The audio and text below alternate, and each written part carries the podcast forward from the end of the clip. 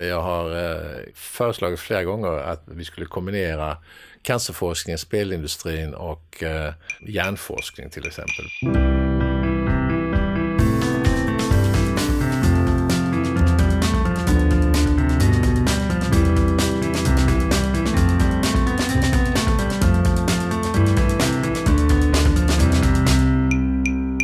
Hur god är företagsmiljön för precisionsmedicin? Vi ställer frågan till Karl Borrebäck, professor i immunteknologi och cancerforskare på Lunds universitet och med en diger meritlista både som forskare och entreprenör. Vi diskuterar frustration bland de svenska företagen över bristen på utvecklingsmöjligheter och samverkan med vården. Vilka förutsättningar behöver entreprenörerna för att driva precisionsmedicinen framåt? Hur ska innovationskraften vårdas och förstärkas? Behövs rent av en helt ny hälsoekonomisk modell för att hindra den svenska life science-motorn från att börja hacka? Välkommen till Precisionspodden. En podd där vi tar upp hälso och sjukvårdens övergång från one size fits all till skräddarsytt. Idag är det jag, Anna Johansson. Och jag, Sofia Valdemarsson. Som leder podden. Välkommen Karl! Tack så mycket. Du las eh, själv snabbt till en underrubrik till detta poddavsnitt, eh, när vi pratade med dig inför detta, eh, som var kommersialisering av akademisk forskning. Eh, är detta liksom kärnan i det vi vill samtala om och life, det som vi kallar life science-motorn då, skulle du säga? Ja, det är ju lite hur man definierar life science-motorn, men för mig är det ju eh, så att eh, får vi inte ut de akademiska resultaten och innovationerna eh, till samhället och patienterna så är det ju, eh, tycker jag, förfelat en hel del av det vi gör. Eh, och ehm, det betyder inte att man ska bara hålla på med tillämpad forskning, men jag anser ju att det är vårt ansvar att använda skattepengarna, låter lite pompöst, men på ett sätt som, som ehm, tillfaller patienterna det tar ju 17 år idag som vi vet att föra ut en innovation från bänken till patienten och det är ju helt fullständigt oacceptabelt. Mm. Eh, och för att få ut det då så måste det kommersialiseras på något sätt. Mm. Det är ju ett vitt begrepp så att det kan man ju diskutera vad det betyder. Men, ja. men jag tänker, finns det inte liksom en motsättning i det där i det tankesättet då? Man pratar ju om att akademin ska liksom ses som fristående från påverkan och ekonomiska intressen och så, eller hur, Nej, det är överhuvudtaget ingen motsättning eh, alls därför att akademin forskar och de forskar och tar fram spännande saker eh, i de projekten som de själva definierar.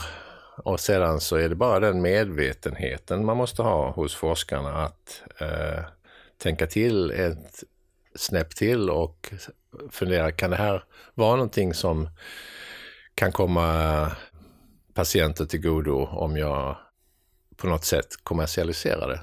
Och jag vet att ordet kommersialisering får ju eh, håret att resa sig på många forskare, men det är ju att helt enkelt att eh, se till att de resultaten som kan vara helt grundläggande kommer ut och hamnar i en, i en organisation som kan sen ta det vidare ut. Och det är ju oftast läkemedelsbolag, det kan vara licensiering och det finns ju massa olika det betyder inte att de ska göra det själv, för det är, när jag var vice rektor på Lunds universitet så sa alla, men jag vill ju inte kommersialisera. Nej, det är inte du som behöver kommersialisera det, men man måste se till att akademisk forskning eh, hamnar i en organisation som kan ta det vidare. Mm, mm. Så det är, jag, jag tycker överhuvudtaget inte det är någon motsättning. Mm. Det är ju inte så att eh, eh, man ska bara forska på sånt som kan vara till nytta, för det är ju nästan omöjligt att begripa vad som är till nytta. Men idag, går du 20 år tillbaka till exempel, så och jämför med idag. Idag är ju snäppet mellan grundläggande forskning och tillämpad forskning, det finns ju knappt någon skillnad. Alltså det, det, plötsligt så upptäcker man eh, eh, att det man håller på med, den transkriptionsfaktorn som man håller på med i fem år, oj, den har ju, kan ju kopplas till eh, en precisionsdiagnostik som sen kan leda till en bättre lungcancer eh, Eh, terapi till exempel. Mm, ja, spännande. Ja, Medvetenhet hos liksom forskarna efterlyses. Ser du liksom några fördelar eller, eller kanske nackdelar också beroende på hur den här kommersialiseringen går till? Ja, alltså det, det, där är, det är en stor fråga. Eh, jag menar, om vi vill att eh, resultaten ska stanna i Sverige så får vi ställa helt andra krav på läkemedelsindustrin mm. i Sverige. Och jag har ju själv eh, varit med och eh, licensierat ett, eh, ett av Alligators eh, stora projekt som ju är Sveriges största licensdeal. 710 miljoner dollar. Eh, och den skulle ju varit roligare att eh, kanske lägga i Sverige. Men det är ju, det är ju nästan omöjligt.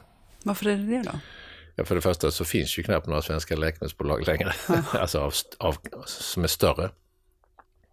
Och sedan så eh, hamnar man nästan alltid i diskussion med den internationella eh, delen av eh, i det här fallet eh, Johnson Johnson. Och vi hade ju, ja, vi har ju många andra exempel. Vi pratat med Roche och även BMS. Och... Det känns som att nu, nu eh, har vi ändå rätt bra eh, de här arenorna som finns i, i Stockholm, Göteborgsområdet och som Malmö, Malmö-Lundområdet. Eller Lund, ja, jag ja. tänker på Medicon Village. Det här. Det ju, finns ju arenor kanske idag som eh, där man som sporrar den typen av utbyte. Ja, som har utvecklats. Ja, men ta, där, vi är 1800 personer mm. på Medicon Village och där är flera hundra cancerforskare. Mm. Varför har man inte då en representation från läkemedelsindustrin? Mm. Det kommer, det börjar ju, men jag menar vi har hållit på nu i, vad är det, 6-7 år. Nu flyttar ju då eh, patentbyråer in eh, och är där någon dag i veckan eller två dagar i veckan. Och så en del av de serviceorganisationerna flyttar in för de har ju fattat att här är ju en, liksom en guldgruva egentligen. Va? Så mycket folk på så liten plats. Mm. Um, så jag tror att det hade varit mm. en det hade varit en win-win. tror jag. Mm. Jag skulle vilja se mer av den typen av ja, mer vardagligt utbyte. Ja, men om man nu pratar om utbyte. den här life science-motorn så, så, eh, så hackar den väldigt mycket om eh, bara första delen finns, det vill säga superbra forskning. Mm. Det räcker ju inte. Mm. Man måste ju ta ett steg till utveckling och sen ett steg till kommersialisering. Mm. Och, och, inom akademin så har vi ju bara pengar till första delen.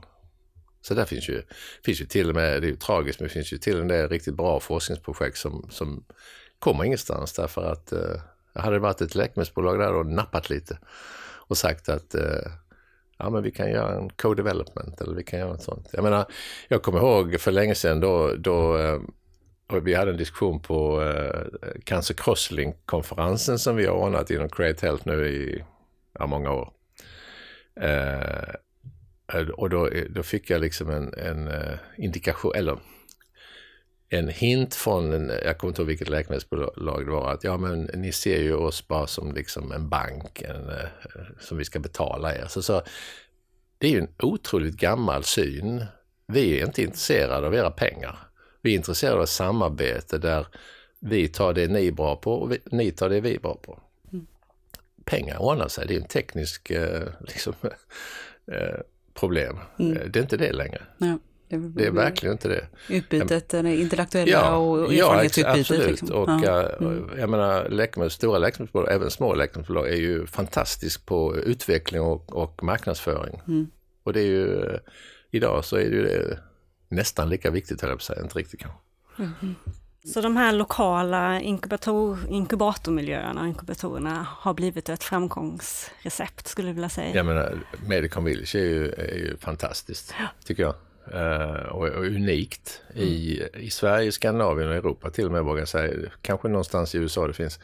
Vi har ju allting från grundläggande cancerforskning till translationell cancerforskning till till startups där det är över hundra nu småbolag i Medicon Village till lite större bolag. Och så har du all service runt omkring. Du har då eh, IP, du har business advice, du har allting. Jag menar, när jag startade första gången, det fanns ju, fanns ju ingenting.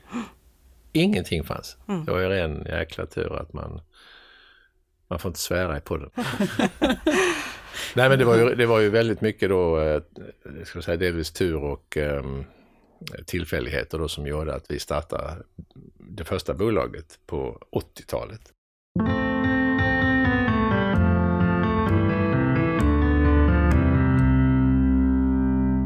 Du har ju själv som, eh, som vicerektor då för Lunds universitet varit med och sett till att eh, LU Innovation har utvecklats och blivit mycket aktiv och en eh, närvarande verksamhet. Eh, vill du berätta lite mer om det kanske? Vad är det som har gjort det här konceptet så framgångsrikt?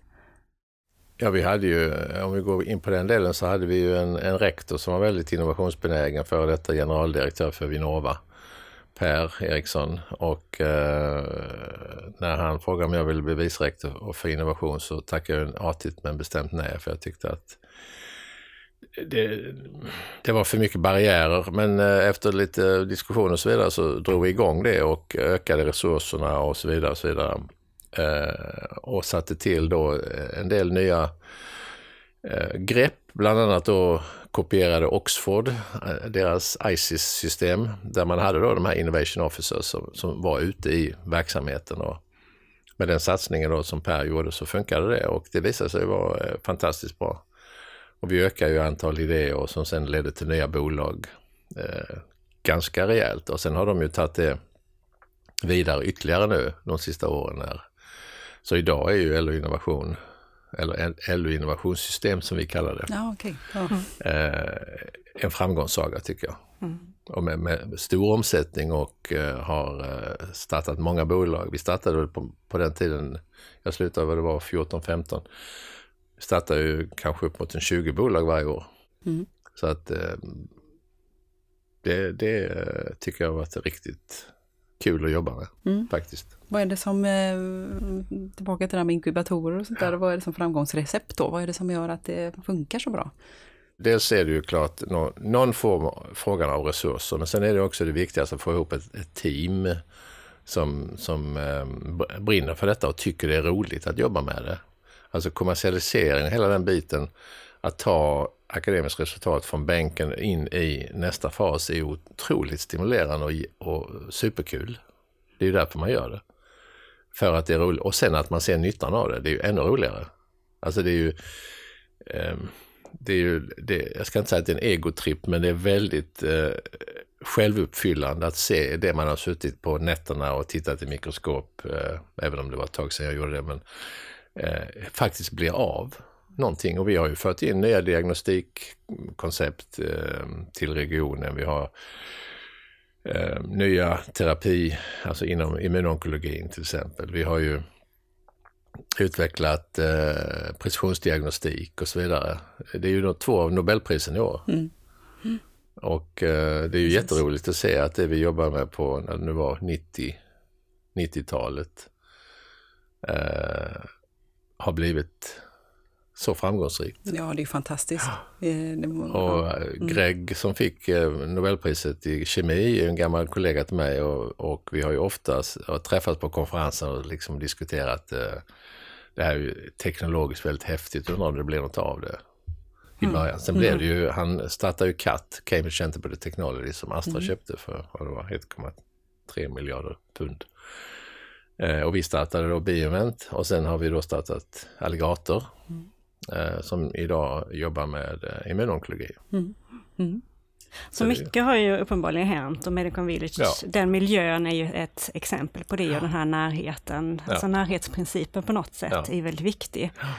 Men om man, om man vänder lite på frågan, vad skulle du säga fortfarande saknas från respektive sida, då akademi, hälso och sjukvård och industrin för att var, vad saknar man förståelse för att ännu bättre kunna samverka? Du säger fortfarande att det går för långsamt. Ja, absolut, det gör det. Jag menar, vi har ju äh, haft, äh, så att säga, forskningsprojekt som, som, äh, där man ser en tillämpning inom kliniken men där det inte finns någon mottagarorganisation egentligen. Va? Så regionen har sin budget, sin kassa och universitetet har sin och samhället i stort har sin. Och där är ju ingen, om jag har en, ehm, om jag skulle vilja göra en fas 1-studie till exempel själv och ta en molekyl som är då eh, GMP-framtagen och så vidare, så finns det ju ingen, då går jag till eh, till någon av regionsjukhusen och pratar med forskningschefen och så vidare och så har de en, jag tror SUS har väl en implementeringsgrupp, hade i alla fall en gång. Eh, och så räknar man på det då lite fram och tillbaks hälsoekonomiskt om det är värt att göra och så vidare. Och den processen är ju, eh, kanske resulterar någon, vi har aldrig lyckats få igenom någonting kan jag säga. Eh, så, så, att det är precis det jag säger om att, att läkemedelsindustrin borde finnas på Medicon Village. Så borde vi, det är ju närhet, det är precis som du säger, det är ju närheten till det. Va? det var, när vi satte ut officer, uh, Innovation Officer så var det inte så att de plötsligt var andra människor, men de satt på plats. Mm. Och det finns ju studier som visar att ska man bygga laboratorier så ska de inte vara i två plan utan de ska vara i samma plan. Då träffas folk mer. Mm. Eh, och det är sådana grundläggande, och sånt finns ju överhuvudtaget inte tankar om ju. Så, och sen då plus det här faktumet i Sverige då att vi har 21 landsting som så det är väldigt fragmenterat. Men tittar man på Region Skåne så har vi ju ändå vad det är, 2,5 miljoner eller något sånt upptagning och där hade man ju kunnat eh, ha det här. Och det finns ju embryon till det men det har liksom aldrig riktigt eh, tagit fart. Va? Jag vill inte upp det här på liksom nationell nivå tänker jag. Eh, inte bara ja, jobba regionalt good luck.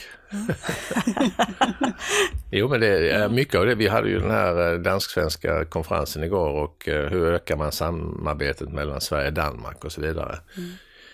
Eh, och som startupbolag då, om vi tar det, så, så är det ju vissa, eh, vi behöver bra kliniskt material, vi behöver hjälp med regulatoriska frågor eh, och inom e-hälsa då så behöver man hjälp med, med digital implementering. Och, eh, det finns massa saker som alla behöver och som, hade, eh, som man hade kunnat få mycket bättre samarbete över, över sundet eller eh, i Skandinavien om man hade haft ska säga, någon,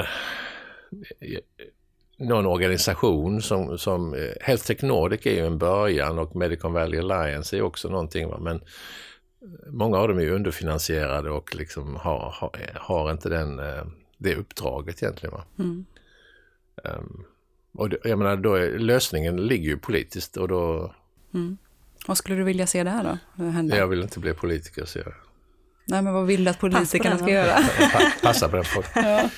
Nej, men det är ju att, att försöka, jag menar, men det här, alltså vi kommer in i sån träskmark, vi kan ju inte komma överens om skatteregler mellan Danmark och Sverige, vi, det kostar fortfarande flera hundra att köra över och så vidare. Det, det, det är en helt annan nivå. Ja. Så det som mm. händer då, eftersom det är så, det är att då ringer man ju sin kompis på Rikshospitalet som säger, du jag har en cool grej här, ska vi göra något tillsammans? Ja det gör vi, säger de då. Mm.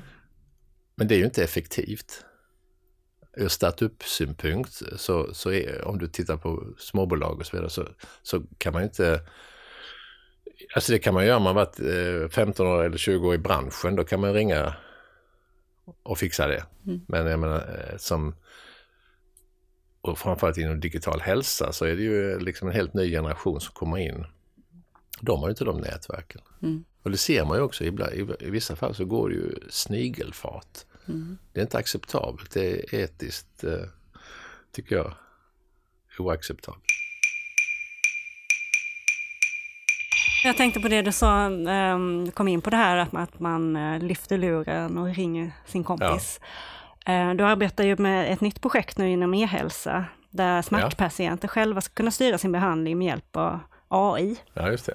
Um, du berätta lite mer om det. Ja, det är, är detta ett exempel på Ja, detta Hur det kan gå till när man lyfter luren? Ja, delvis det, men ja. det är också ett exempel på där man, eh, för det är inte mitt område, jag menar jag har varit cancerforskare och byggt, vi har spunnit ut vad det är, fyra, fem bolag inom det. Men detta är en helt ny grej och den, den startade egentligen på grund av att eh, en av forskningskoordinatorerna själv var djupt engagerad och var smärtpatient och så var en, en god vän till mig, var, var VD för ett IT-bolag Eh, och jag då som hade byggt bolag tidigare och, och plötsligt då så ser man ju att sättet man gör det idag är ju väldigt eh, ineffektivt kan man väl säga och resultatet av terapierna är inte det man vill ha. Eh, men om man då eh, och vi har jobbat med maskinlärning. Nu heter det AI, det är lite coolare med AI, men, men det är ju samma sak egentligen då, i många år. Och ser ju en, en möjlighet då att göra en ganska enkel eh, utveckling. Att ta då en, eh, en, eh, en AI-motor som, som tar in patientens information om vad de gör dagligen, sover, äter, hushållsarbete, eh, fysisk aktivitet och så vidare. De parametrarna som är standardiserade och validerade. Och sen vad ger de för smärta? Och eftersom vi som psykologerna har visat kan hålla fyra variabler i huvudet samtidigt som människa Medan eh, tittar vi på vad den här eh, Pain Drainer-appen kan göra så kan den lätt hantera 20-30 variabler. Och vi har ju haft sån reaktion, åh, jag visste inte att det var det som orsakade smärta. Ja, det är precis, det är ju Det är ju precis dit vi vill komma. Det är exakt dit. Det är så det är fantastiskt. Fantastiskt roligt ja. att se då. Och så blev den här eh, personlig, så den tränas ju på dina mm. eh, indata och inte på mina. Så att du får ju din personal app, din personal coach som vi säger då. Um, Men det är väl här som det känns att nu kommer vi verkligen in på, eh, på precisionsmedicin på riktigt, liksom, ja. när vi får den typen utav, ja. av verktyg ja. och vi använder den teknik som, som nu blir mer och mer tillgänglig. Den är ju personlig. Att, det, är, det, sättet, det är varje patient har sin egen uh, precision app. Mm, mm. Så att det, det, har ju gått, och, och, då för att då, för att ta din fråga vidare så är det ju klart jättestor hjälp att vi har eh, startat ett antal bolag tidigare utan så efter eh, några e-mail och samtal så, så är det, pratar vi nu åtminstone med tre av de största sjukhuskedjorna i USA för att göra en klinisk prövning som tar 12 veckor. Mm. Och hela det här har väl gått väldigt fort? Ja, det har ju gått på 11 månader. Mm. Mm. så att det jag satt i ett annat bolag som jag sa, vi pratade om fas 1, fas 2-studier inom cancersidan. Ja, det tar 3,5-4 år, kostar 200 miljoner. Mm. Vad är det som driver dig att göra de här projekten? Det är ju så, det är fruktansvärt roligt. Mm.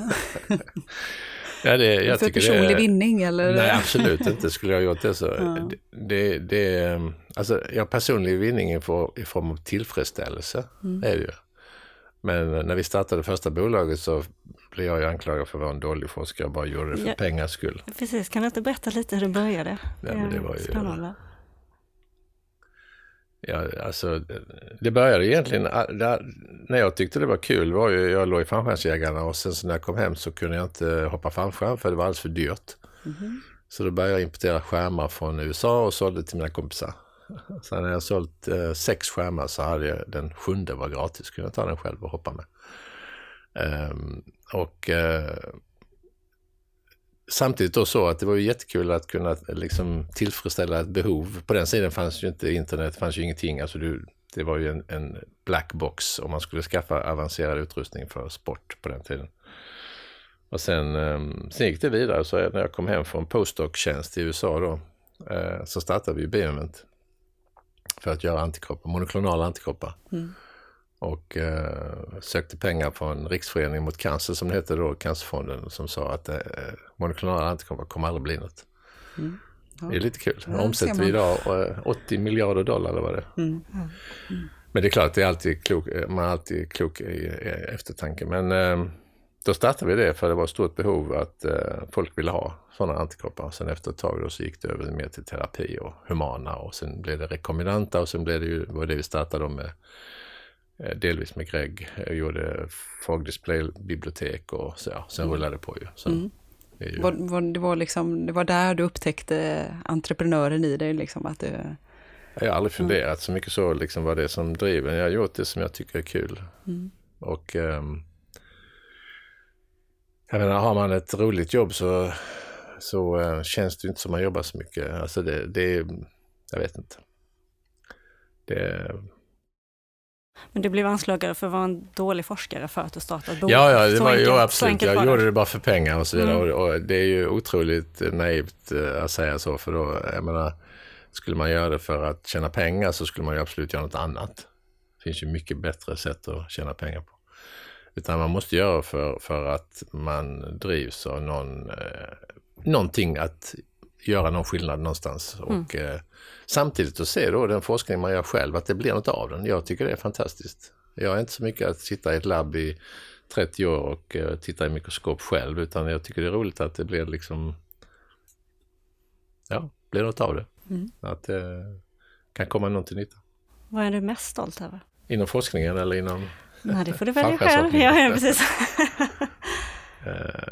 Något som du har bidragit? Nej, men alltså, vi har ju startat um, 2005 så startade vi Create Health, uh, sju stycken uh, PIs och uh, tillsammans med, med det som Sweden egentligen stod för för länge sedan. Så det var ju 2000 fick ju Lunds universitet vad det var 600 miljoner från Wallenbergstiftelsen och sen så använde vi de pengarna för att bygga upp massa eh, fantastiska saker. Sen startade vi Crate och fick eh, från SSF då eh, 45 miljoner, sen fick vi 10 miljoner, så fick vi 25 från Vinnova och så fick vi 25 till. Alltså vi, de åren där från 2005 eh, fram tills idag egentligen har ju varit, eh, tror jag, det roligaste och bästa jag har gjort inom akademin. Vi har ju eh, publicerat fantastiskt bra grejer och inte bara jag utan hela, hela centret. Det var ju, har ju varit väldigt framgångsrikt. Eh, både finansiellt och också forskningsmässigt, akademiskt. Och sen har det ju spunnits ut ett antal bolag ur det. Plus att det har vuxit upp ett, en, en, annan generation av yngre eh, som nu är professorer och många av dem är kvinnor och så vidare. Har, jag tycker det har varit otroligt kul och spännande och det, det, det, tycker jag nog är det bästa som vi har gjort. Inte mm. bara jag, utan det var ju ett teamwork egentligen. Mm. Vad är det viktigaste lärt dig då på vägen, som du tror att unga forskare bör ta till sig tidigt? Alltså idag är det ju väldigt, men jag sitter och läser forskningsansökningar och eh, projektansökningar eller tittar på bolags prestation och så vidare. Idag är det ju extremt viktigt att kunna förmedla det man vill göra om det är akademiskt eller det är kommersiellt i ett startupbolag på ett sätt som folk begriper det. Jag har läst forskningsansökningar som jag vet är briljant, alltså excellenta, men som aldrig kommer få pengar. För det som står där är så supertråkigt och oförståeligt för någon annan som inte då är disputerad i samma ämne. Så att det här med kommunikation, att få ut det, att kunna beskriva det, är samma som eh, bolag. Vi har ju rest eh, miljarders pengar inom biotech och så vidare och det, att inte kunna förmedla det till en Investor, det, det är jätte, jätteviktigt. Och det är forskningen också, att kunna skriva en forskningsansökan som, som entusiasmerar. Liksom, sådär. Jag brukar säga det, om, om jag inte blir eh, tänd på första halva sidan så mm har ni inte lyckats. Då händer det inte. Nej. Mm. För den här liksom, omedelbara nyttan med forskningen kanske inte alltid är så synlig som du är inne på där. Nej, nej absolut. Liksom, vad, ja. Hur upplever du kraven på att det ska vara en, finnas en synlig nytta? Nej, det behöver det inte göra tycker jag. Det, det behöver inte finnas någon... Det, det, det, är inte det som är det viktiga. Det viktiga är att de som forskar fram är medvetna om att det kan vara en nytta av det någon mm. gång. Mm. Och att den då Eh, inte förstörs genom att man går ut och pratar om det direkt. Och så kan man inte skydda det med patent eller man kan inte licensiera det eller så vidare. Och de som har den inställningen att ja, men vi forskar och någon annan får kommersialisera lever ju i fel tidsålder därför att så funkar det inte. Va? Mm. Det går inte att ha den inställningen. Våra etablerade storbanker samverkar med unga teknikbolag och tillverkningsindustrin med entreprenörer och så vidare. Hur upplever du vårdens samverkan med eh, svenska startups inom life science? Ja, jag uppfattar den som eh, väldigt eh, liten samverkan. Eh, man pratar väldigt mycket om att man vill och ska samverka, men återigen så är det ju liksom ingen, eh, om du tar svenska vården, alltså sjukvården, Eh, Eh, och, och, vi har ju egen erfarenhet av det. Inom Crate till exempel så, så hade vi ju eh, finansiella muskler att eh, samverka med eh, olika onkologiska institutioner och så vidare. Men där, där finns liksom ingen mottagarorganisation, där finns intresse men där finns inte tiden. Så att det fungerar dåligt, tycker jag. Absolut.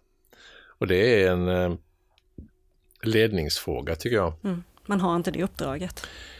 Ja, det ska man ju ta i så fall. Det, ju, eh, det får man inte gömma sig bakom. Utan mm. Eh, ska, man, ska man ligga långt fram. Eh, det finns jättebra exempel. Eh, var besökte Dana Farber i Boston till exempel. Där har man ju en fullständigt integrerad klinik med en forskningsavdelning. Patienterna går nästan mellan forskning och klinik. Eh, man är väldigt, väldigt eh, medveten om det absolut senaste inom immunonkologi. Man kör sina egna CAR T-cells, man gör liksom precisionsterapier eh, och så vidare som, som delvis är experimentella. Vilket sjukhus gör vi det på idag här i Sverige eller i Skandinavien? Och det är, mycket är ju tiden. Jag, åter ett exempel som kanske när vi var och besökte um, Fudan University i Shanghai. Nej, det var i Tianjin var det, Tianjin University, eh, cancersjukhus. då hade de som en regel att de duktiga cancerläkarna där skulle ha minst 30% forskningstid på, på pengar som de själva dragit in, anslag alltså. Och det är otroligt framsynt. Mm. Eh, och de var jätteduktiga. De var, de var eh, väl i klass med, med eh, kollegor som vi har i västvärlden. Och det kanske man inte trodde när man kom dit, men absolut mycket, mycket framsynt policy tycker jag. Tänk om vi hade det i Sverige. Mm. Att, du skulle vilja se lite mer sånt? Och... Ja, ja, men jag menar om man nu mm. vill ta det här vidare och inte skära ner de här ledtiderna som, är, som frustrerar alla tycker jag. Mm. Så är det lite sådana grepp man behöver och då är man återigen på en nivå där man måste få ihop organisationer som har olika budgetar och olika huvudmän och så vidare. Så det blir, det blir svårt för, för forskarna att mm. göra det. Mm. Och möjligtvis då stora påtryckningsorganisationer som LIF och andra kan, skulle kunna göra det. Mm. mm. Men det kräver ju en kader av folk som jobbar med sånt vi är ju väldigt duktiga på väldigt mycket här i Sverige, men, eh, men samtidigt så kanske man får ha lite mm, självinsikt där också och se att det händer väldigt mycket runt om i andra länder också som, eh, ja. som vi kanske eh, i alla fall kan snegla lite på och se hur kan vi göra det utifrån ett svenskt perspektiv och, och lära oss mm. utav Ja, men vi, vi skryter ju ofta över våra biobanker och, och en rad olika saker inom forskning. Men jag menar, så fantastiskt är det väl inte? Tycker jag. Jag menar, återigen, det vi såg i Kina är ju... Det, där finns klart inga nationella program. Men tar du Shanghai med 23 miljoner invånare så behöver du inga nationella program. Du har 23 miljoner som upptagning och i södra Sverige har vi två. Mm. Um, plus då att um, det är ju liksom strukturen, om vi tar biobanker då som kan vara en kontroversiell och rolig fråga att prata om. så är det ju um, väldigt tydligt att, och jag, jag menar jag har nästan 20 års erfarenhet att komma åt biobanksprover som ju ofta har emanerat från någon duktig forskares eget intresse och sen hamnar liksom i en, i en situation där det är nästan omöjligt att få tag i dem för att det inte det är personens prov. Mm. Mm. Nej, det är det ju inte. Det är ju landstingets och skattebetalarnas prov egentligen. Mm. Så där skulle man kunna göra en mycket mer eh, strukturell, Genomic eh, Sweden som det heter nu väl, det är ett, ett eh, bra exempel på mm. när man försöker göra nationellt grepp på det. Mm. Um, och, och, ja, det är ju hela här. frågan kring det här med vem som äger data och... och, jo, men det ja. kommer ju ofta. Uh, vi är ju, uh, vi är ju um, förälskade i uttrycket bottom-up. Det ska komma underifrån. Alla initiativ ska komma underifrån. Och jag tycker det är, det är väl jättebra, men jag menar ibland måste det ju vara någon som sätter top-down också. Man säger nu ska vi göra det här nationellt. Mm. Och det gör ju inte enskilda forskare. Vi är för individualister, vi, tittar, vi gräver där vi står. Mm. Nej, men det du säger är ju att det fantastiska med biobanker är användningen av dem. Ja men det är självklart, annars är de helt ointressanta. Ja, eh, vi måste använda dem, vi måste kunna använda dem. Och så måste de, eh, och det ser vi nu när vi går in på proteomics till exempel, så är den mycket, mycket mer känslig för hur biobankerna har samlats. Mm. Allting från affinitetsproteomik till massspec och så vidare, och så vidare är, skiljer sig jättemycket från att du kör genomik och tittar på, eh, gör transkriptionsanalyser eller DNA-analyser eller epigenetik och så vidare. Får jag bara lägga in, det är kanske inte alla lyssnare som vet vad proteomics är. Vill du göra en kort, kort, kort förklaring vad det är? Nej, men det är ju analys av hela, alla proteiner i kroppen, mm. kan man säga. Mm. Och det kan vi inte idag i ett svep, men vi har ju kommit oändligt mycket längre eh, på de sista tio åren. Eh, vi kör ett, ett samarbete med New York på Massbeck och jag menar för två, tre år sedan så kunde man titta, hittar man tusen proteiner. igår hörde jag att vi hade hittat 15 000. Eh, och det är mycket utvecklingen av teknologin som driver det. Ja, och det är ju den utveckling som vi ser inom det här området så som inom andra områden ja. i, i, samhället. Att det, det, är liksom en exponentiell utveckling. Och, ja, ja, och då måste ju liksom regelverk och eh, sättet att hantera datan följa med. Precis. Vi kan inte ja. hantera datan på samma sätt för tio år sedan som vi gör idag. Mm. Men, jag, men jag, det, jag, det jag hör lite grann vad du säger, det är väl det här att, eh, om vi tittar, som du säger, på eh, biobanker och register och sådär. Vi har, alltså vi har ju en fantastisk historia där i Sverige och vi har ju liksom en grund att stå på, men att vi kanske behöver hänga med nu. Att nu händer det mycket i omvärlden och andra länder som satsar mycket på detta och vi, att vi hänger med i den utvecklingen då så att vi inte laggar efter. Ja, och framgent. integrera då läkemedelsindustrin mm. med den akademiska forskningen, med vården och så vidare. Mm. Det är ju inte tre olika ben utan det är samma. Om vi nu vill få fram bra forskning som ger bra läkemedel så, så måste ju det här ihop på något sätt. Och inte, det är alldeles för mycket vi och dem, mm. eh, tycker jag. Och det, det liksom, man är rädd att dela med sig och eh, nu kommer de och ska tjäna pengar på oss och så vidare. Men allting går att lösa med avtal. Mm.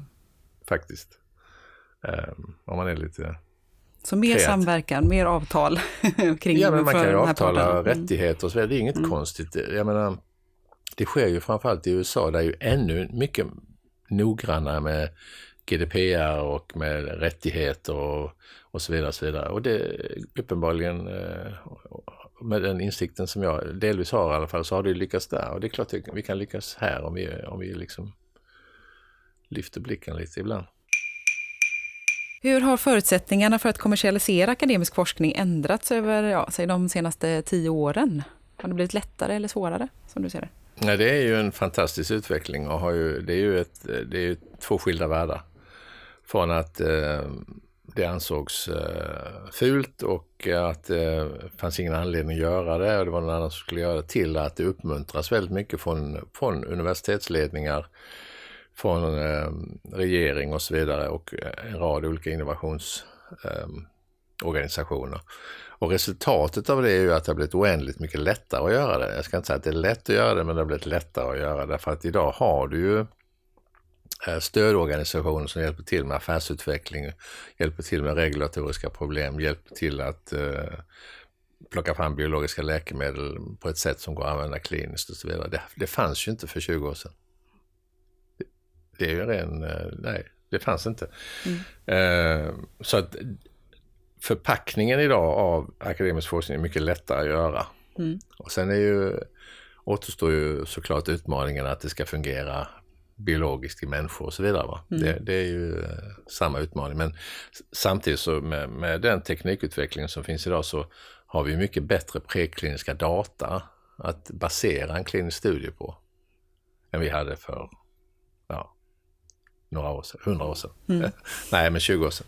Um, så det går ju åt rätt håll tycker jag. Och det, mm. det ser man ju också på Eh, om vi tittar på de här startupbolagen som går in i Norm eller som kommer på Lunds universitets eh, innovationssystem och så vidare så är kvaliteten ökar ju hela tiden. Det blir bättre och bättre. Så det är ju väldigt positivt. Mm, mm. Och sen kan man ju tycka synd då att kapital, jag menar innovations, eller äh, vad heter det, venturekapitalmarknaden i Sverige har ju, har ju delvis luften gått ur. Jag menar för en ja, sju, åtta år sedan så fanns det ju betydligt fler spelare Eh, som, kunde, som hade eh, venturekapital att stoppa in.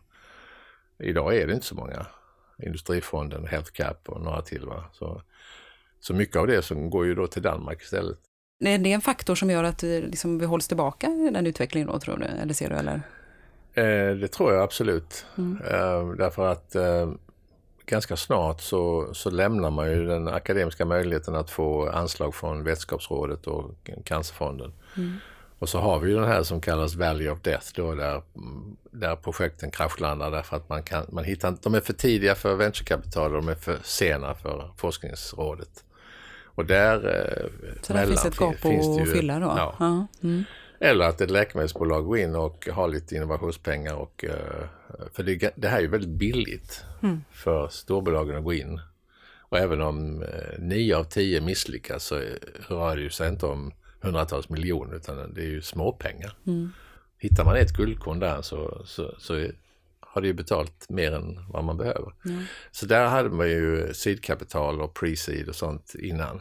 Eh, det var lättare att hitta. Mm. Nu hittar man ju det ofta, och vi hittar ju det ofta nu, eh, även om det kanske är lite, vi har hittat det mycket innan så är det lite privilegierade, men, men hittar det inom um, affärsänglar, alltså private equity. Mm. Um, som det finns i Sverige då, väldigt mycket pengar inom. Mm. Privatinvesterare. Så, eh, så det, det har ändrat. Men då har vi ju liksom identifierat faktiskt ett område där man skulle kunna utveckla lite mer och förbättra förutsättningar så att vi får fler eh, behandlingar och annan utveckling ut till, eh, till ja, Sveriges patienter. Ja, det är två, tre parametrar som mm. vi har pratat om idag som, ja. som, definitivt skulle kunna göra det bättre för patienten ja. och samhället och indirekt då för, ja. för uh, industrin, alltså läkemedelsindustrin. tycker jag är ett medskick till alla som lyssnar på den här podden att det här får vi börja jobba på direkt för nu, det här måste vi ju förbättra. Mm. Ja, alltså grundförutsättningar finns och idag är det ju helt andra förutsättningar som är mycket, mycket, mycket bättre än det var för 10-15 år sedan. Mm. Det är helt klart så. Alltså ja. det, det, det, är ju det är idag man mm. ska börja doktorera. Ja. Det, det, hela immunonkologi är ju det mest fantastiska som har hänt inom cancerforskningen som jag har sett. Mm. Vi, vi gör ju inte molekyler för att slå ihjäl tumörceller utan vi kickstartar immunsystemet. Och det är ju, mm. Bara det är ju så häftigt som man eh, tror knappt det är sant. Och, och det är ju ett, ett, utslag av att vi mer, vet mer om immunsystemet såklart. Va? Mm. Så att vi inte kickstartar fel T-celler som slår ihjäl världen istället för tumören. Det är mm. inte så lyckat. Det kan inte vara häftigare. Mm. Jag menar, om man, om man går från att eh, eh, säger att eh, man diskuterar hur, hur, svår cancersjukdomen är och vad det, vad det betyder i livslängd till att man kurerar vissa. Mm. Man botar dem. Det, Mm. Det är väl coolt? Ja, det är jättehäftigt. Och det, vi, vi, har sagt det tidigare i, i den här podden att eh, ja. vi, vi vill ha fler Nobelpris. Ja, det, det, finns mycket kvar, kvar där med, ja. med mycket gjort också. Det jag tänker på det är hur, eh, hur ser du liksom, hur redo är vårdsystemet att ta emot sån här precisionsmedicin som kommer ut från forskningen och från Nobelpris och allting? Jag, där tror jag, eh, det är väl en eh, optimism trots allt, när det har kommit så pass långt så att man har eh, gjort sina kanske fas 1-studier och att eh, eh, det är inte rena forskningsprogram utan det är utvecklingsprogram och man har molekyler och man har eh, liksom candidate drugs och man har gjort allt toxikologi och så vidare. Då är det ett intresse absolut mm. att vara med. Mm. Och då behöver man ju inte gå utomlands hela tiden faktiskt. Och det, vi har ju ett av de bolagen som vi har startat som, som nu gör mycket av den kliniska prövningen i Sverige. Och det är ju jättepositivt. Det är ju positivt. Ja. Mm. Så det är mycket positivt ja, också. Mycket positivt. På, på rätt nivå så är det mm. absolut eh, jättemycket positivt. Och det är ju immunonkologi eh, eh, terapi, alltså projekt som, som då kan ta, vara nästa generation. Mm. Jag menar det händer ju det här med att man vet mer hur man eh, jobbar så kommer ju hela konceptet med bispecifika antikroppar in där man kan koppla ihop immunsystemets eh, celler och så vidare för att få ännu bättre effekt. Eh, så vi, vi är ju precis i början, absolut. Ja precis, och det är ju bara, då är det ju, nu kanske onkologin går lite i bräschen här då, men det är ju ja.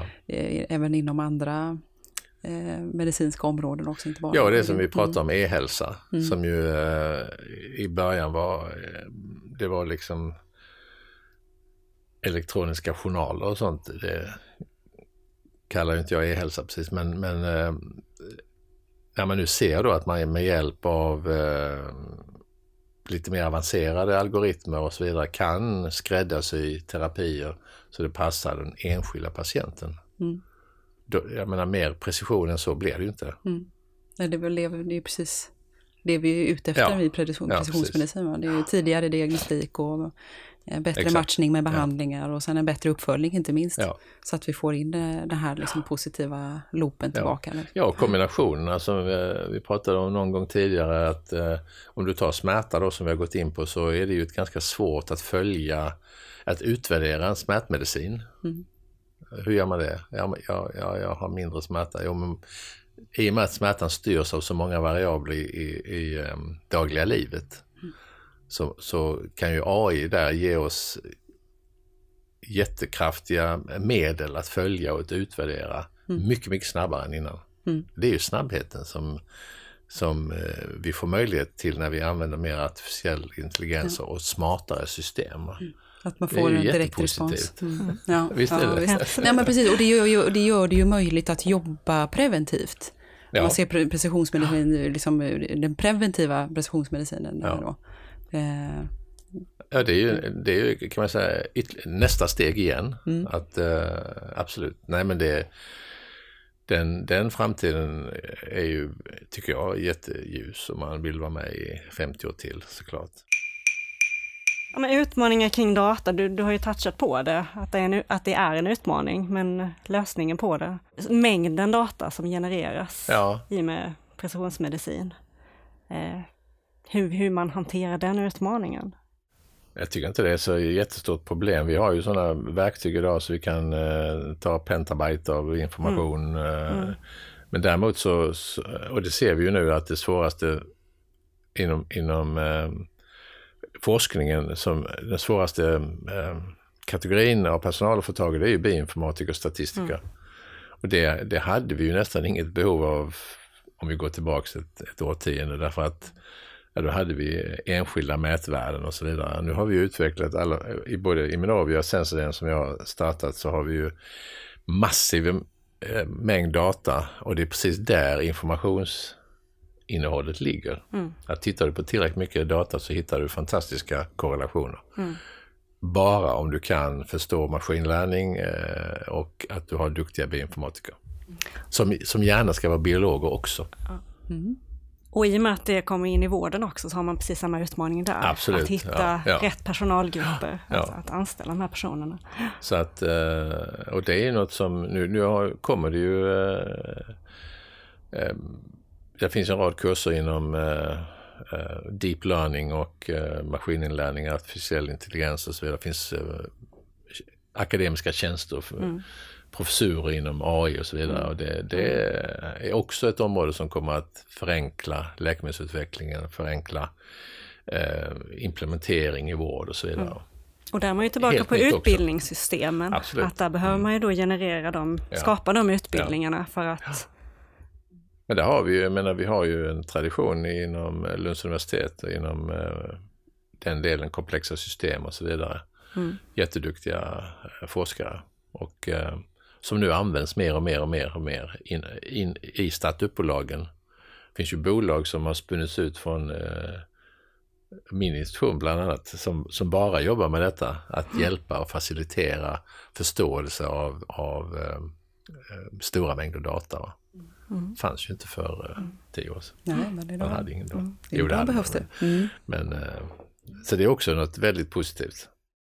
Men om man då går in på, på um, framtidsvisionerna, vad skulle du göra som forskning och utvecklingschef till exempel på ett stort sjukhus? Eller någon annan ledare, bes, ledande beslutsfattande roll inom svensk hälso och sjukvård? Det jag tycker är fascinerande och som kommer och som eh, jag fick lite eh, data från eh, en kollega i Australien som i, när jag höll TED-talk är ju det här med eh, relationen mellan body and mind som vi för eh, sju, åtta år sedan eller tio år sedan tyckte var fullständigt, eh, jag tyckte det i alla fall, var eh, mambo jumbo och det var bara soft. Har ju visat sig att det är det inte alls, utan det, det är ju eh, otroligt spännande och välkontrollerade studier som visar då att bland annat neuronal signalering påverkar tumörcellernas metastaserande förmåga. Mm. Mm. Ja, men det, det, och, um, Erika Sloan då, som jag refererade till tidigare, har ju gjort en del, och det finns många andra också, som har gjort en del riktigt eh, intressanta studier som visar då att stress till exempel, som man har vid diagnos... Om du, jag menar, någon säger att du har fått cancer, då blir man ju helt stressad. Och det kan då re resultera, det håller vi på med en jättestudie själva, vi har ju över 700, vi har 700-800 patienter, då, bröstcancerpatienter som vid tiden för diagnos så tar vi ett blodprov och så mäter vi deras psykologiska motståndskraft, resiliens. Och sen tittar vi då på en rad olika biomarkörer, typ epigenetik, mikroRNA och så vidare, och så vidare. För att se om man kan korrelera det till den psykologiska motståndskraften. Tänk om man kunde det. det sånt skulle jag eh, satsa mycket på. Därför att det är en helt outforskat område eh, och skulle ge en helt ny, så att säga, ett helt nytt ben av, eller en aveny av forskning och terapi inom cancerforskningen om man kunde påverka det. Mm. Och jag menar, det finns ju studier idag som visar att, och som man har börjat med, att en, en bra cancermedicin, det är ju en betablockare som då tar ner stressen, minskar den neuronala signaleringen, minskar metastaseringen. Fortfarande mest i djurmodeller, eh, håller jag med om. Men hela den vägen där är ju också, pratar vi om att immunonkologi är sin linda, så är ju detta i sin ja, vad nu heter, Lilla Linda, eh, ännu tidigare. Men kombinationerna här är ju oanade. Mm. Alltså det är ju fantastiskt spännande det här med att jag ska kämpa mot min cancer. Ja, det finns ju klart då en, en psykologisk och en resiliensbotten i det som faktiskt inte är eh, mambo jumbo utan faktiskt nu med vetenskaplig evidens visar är, håller. Mm. Och kanske också där, för det är ju jättespännande och intressant det här att man kanske inte alltid måste forska fram nya saker, utan man kan titta på det som redan finns och hur det kan användas kanske i ett nytt perspektiv och eh, Ja, nya kombinationer nya helt kombinationer enkelt, absolut. Och, Så att, ja. Den typen av, eh, även det finns ju eh, jätteintressanta exempel från USA där spelindustrin, man, eh, man har ju tittat på Hope Laboratory till exempel i Kalifornien då som där uh, unga uh, leukemipatienter har, har fått spela ett spel där de skjuter ner sina tumörceller och visar att uh, att om man tar sin eh, kemoterapi så, så, så vinner man i spelet. Och det har ju gjort att compliance har ökat bland de här patienterna, så de tar ju sin medicin även om det är biverkningar. Mm. Eh, så, och vi har ju en av världens bästa spelindustrier här mm. i, i Lund-Malmö. Ja. Och jag, jag har eh, eh, föreslagit flera gånger att vi skulle kombinera cancerforskningen, spelindustrin och eh, eh, hjärnforskning till exempel. Vi har ju en 7 Tesla-maskin, man skulle kunna titta på mm. förändringar i hjärnan vid spel och sen så använda cancerpatienter. Det är ju, det är ju hög... Mm. Ja, det är fruktansvärt spännande. Mm. Och kräver då kräver lite annat. Eh, vi har ju kunnat göra vår studie på grund av eh, donationer, filantropiska donationer för att vi har sökt några gånger på Cancerfonden och det är jätte, jätteintressant, jätte, men det är för tidigt. Men, men det är ju precis det som kan, de här tidiga, så du får, din fråga då, det är ett väldigt långt svar på en enkel fråga, är ju vad man skulle göra. Jag skulle, jag skulle, den typen av helt nya kombinationer och innovationsforskning ehm, eh, kan ju, ge, öppna, kan ju öppna helt nya dörrar. Sen behöver vi ju liksom den andra typen av forskning också där vi lär oss mer och mer och mer och mer om saker och ting. Men sen att kombinera dem, mm. eh, typ psykologisk resilience med spel, med hjärnforskning med och så vidare. Mm. Och jag menar, det finns ju idag epigenetik, eh, vet vi ju idag, eh, alltså epigenomet kan förändras på väldigt, väldigt kort tid. Eh, och det finns ju studier som visar att på timmar så kan man få förändringar i metyleringsmönster och så vidare. Och det är ju också hur, hur tillämpar vi det i läkemedelsforskningen? Men där är ju, där är ju framtiden liksom nästan obegränsad när man börjar se det här. Och det är ju återigen, varför gör vi det nu? Jo, därför att det är klart att vi har, kunskapsnivån har ökat så mycket. Mm. Tack vare grundläggande forskning och så vidare. Och, så jag är ju absolut inte emot grundläggande forskning, det är inte det jag säger. Men nu har vi kommit till den nivån att, eh, att vi kan se de här kombinationerna. Typ, det... typ body and mind. Va? Det har ju hållits på länge, och det har, men det har ju framförallt varit psykologer och den typen av uh, utvärderingsinstrument, alltså psykologiska frågeformulär och så vidare. Men när vi kan koppla ihop det med biomarkörer och biologin, det är då det börjar bli riktigt, riktigt häftigt. Mm. Så du önskar dig ledare som har fokus på innovation och tvärvetenskapligt? Nej, inte alls. Jag önskar mig 100 miljoner så ska jag göra det själv. Ja. Ja, härligt, det är bra. Det är entreprenören som pratar här, ja, innovatören. Eller 200 kanske. Ja. Mm, vad tror du, men vad tror du blir den största förändringen inom ditt område under de kommande fem åren? Säg? Ja, men det är ju immunonkologi är ju i särklass eh, det som kommer att bota cancerpatienter. Och sen precis det vi pratat om egentligen kombinationer med helt nya eh, ämnesområden som vi inte har tänkt på innan. Vad har du mer på gång då som vi inte får missa här nu det här, innan vi rundar av här tänker jag, liksom, det här samtalet? Är det något som vi har missat? Nej, typ det här eh, psykologisk resiliens som vi kan visa, hitta biomarkörer som är kopplat till det så, så eh, har vi ett nytt bolag. Mm. Vi får ju eh, kommersialisera det då så det kommer till patienterna till nytta snabbt. Ja, Snabbare än 17 år, det har vi tid med. Det... Ja, och sen e-hälsa, det vårt pain drainer kommer ju eh, de närmaste åren vara otroligt spännande för oss att följa. Vi hade telefonkonferens idag bara om hur hela den digitala marknadsföringen och eh, liksom implementeringen eh, sker. För det, här finns ju inga geografer. Det är inte så att man har en market manager för, för Tyskland till exempel. En sån där, va? Utan här, här det är ju helt eh, utan geografiska begränsningar, möjligtvis språkbegränsningar. Mm. Men tittar vi på den engelska, engelskspråkiga sidan så har vi ju flera hundra miljoner eh, potentiella patienter för en sån e-hälsolösning. Eh, och det, det, är ju också ganska nytt, eller, eller mycket nytt, hur man, hur man attackerar det. Eh, jämfört med traditionell läkemedelsprövning eh, då för en cancermedicin till exempel. Man, mm. Eh, så det är också en... Eh, man suddar ut gränserna som har funnits. Ja, det, det finns, mm. inga, det finns, finns inga gränser. gränser. Som mm. sagt, möjligtvis då förståelsegränsen, alltså språket. Mm. Men det, det ändrar du med, nästan med ett knapptryck idag. Mm. Uh, I en uh, avancerad uh, AI-motor kan du, det är ingen stor grej. Mm. Så att och de kulturella skillnaderna tänker jag också, de, blir, de tas ju på något sätt också hand om av hela AI-konceptet. Ja, jag menar vi, vi har diskussioner med, med Korea om en del av de här och eh, det är väldigt små justeringar man behöver göra egentligen. Mm. Men just, ja, och jag tänker att det är ett självlärande... Eh, ja, exakt. Ja, ja, precis. Själv, ja. precis. Så du har inparametrar och du har en utparameter och sen mm. så är det bara frågan om hur man presenterar det. Och. Eh, så det kommer jag att syssla med de närmaste åren. En mm. hel del också, bland mm. annat. Plus allt andra. Ja, spännande. ehm. Vad tycker du har varit det viktigaste i vårt samtal här idag? Ja, ett väldigt trevligt, roligt. Roligt att höra. Nej, men eh, jag tjatar mycket om det, men eh, att man ska, man ska ha kul, det är den bästa drivkraften i livet. Nej, men det, det är, väl, eh, det är väl en, ehm, en bra målsättning att ha den här typen av poddar på precisionsmedicin, precisionsdiagnostik och så vidare. Som, är, som inte bara är, som är, sträcker sig vitt över allting från e-hälsa till immunonkologi, psykologisk resiliens och så vidare. Och så vidare som en, eh, som en informationskanal. För eh, väldigt mycket av det som ni pratar om i de olika poddarna är ju inte, är inte sådär jättekänt ute i, de, i samhället.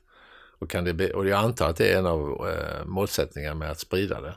Det är precis det det är. Ja, mm. precis. Och då, då eh, får man ju hoppas att eh, man orkar sitta och lyssna i en timme på det här. Men eh, det är ju väldigt mycket ny information som mm. kommer väldigt det det. snabbt ut. Återigen snabbheten att sprida det. Ja, tycker jag bra. Mm. Roligt att höra. Vi, vi hoppas ju, vår förhoppning är ju att den här podden verkligen ska bidra med någonting, eh, eller eh, kunskap och hålla sig uppdaterad och om du vill spå in i framtiden, vi har varit inne på detta lite grann, men om du vill, om du vill spå in i framtiden, vad tror du att vi är på väg med precisionsmedicinen och den personcentrerade vården?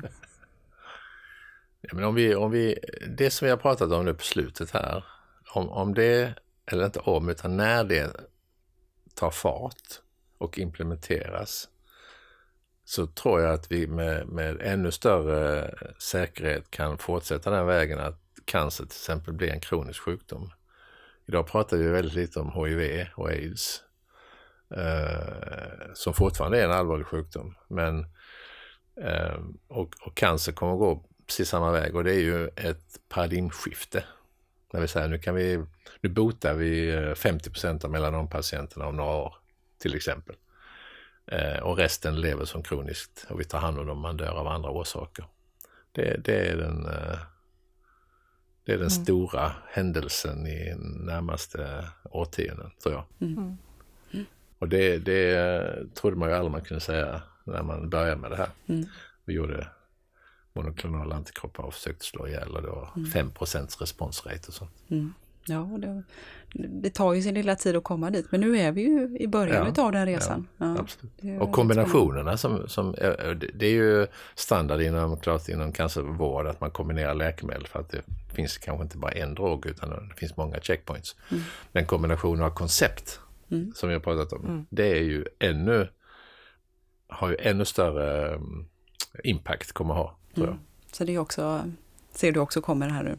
Kommer ja, det, kanske ligger några år längre fram. Några men, längre. Ja, men, men det kan vi ta lite längre många. perspektiv här. ja, ja, ja. Nej, men det gäller, att, gäller att hålla, satsa. Mm. Det är roligt. Då har vi en fråga som vi ställer till alla som är med i den här podden. Okay. Om du ser tillbaka till samtalet som vi nyss har haft här, eh, beskriv en av de känslor som du får i kroppen när du tänker på precisionsmedicin. Nej, men det, det, är en väldigt stor entusiasm och det är en väldigt stor framtidshopp, eh, förhoppning tycker jag. Som man lugnt kan säga att de här kombinationerna och även immunonkologi som, som vi har sett eh, toppen på isberget på och, och, vilken effekt det kommer ha för eh, samhället. Det, det, är häftigt att, att vara i den tidsperioden tycker jag. Mm. Det är det. Tack så mycket Karl. Tack.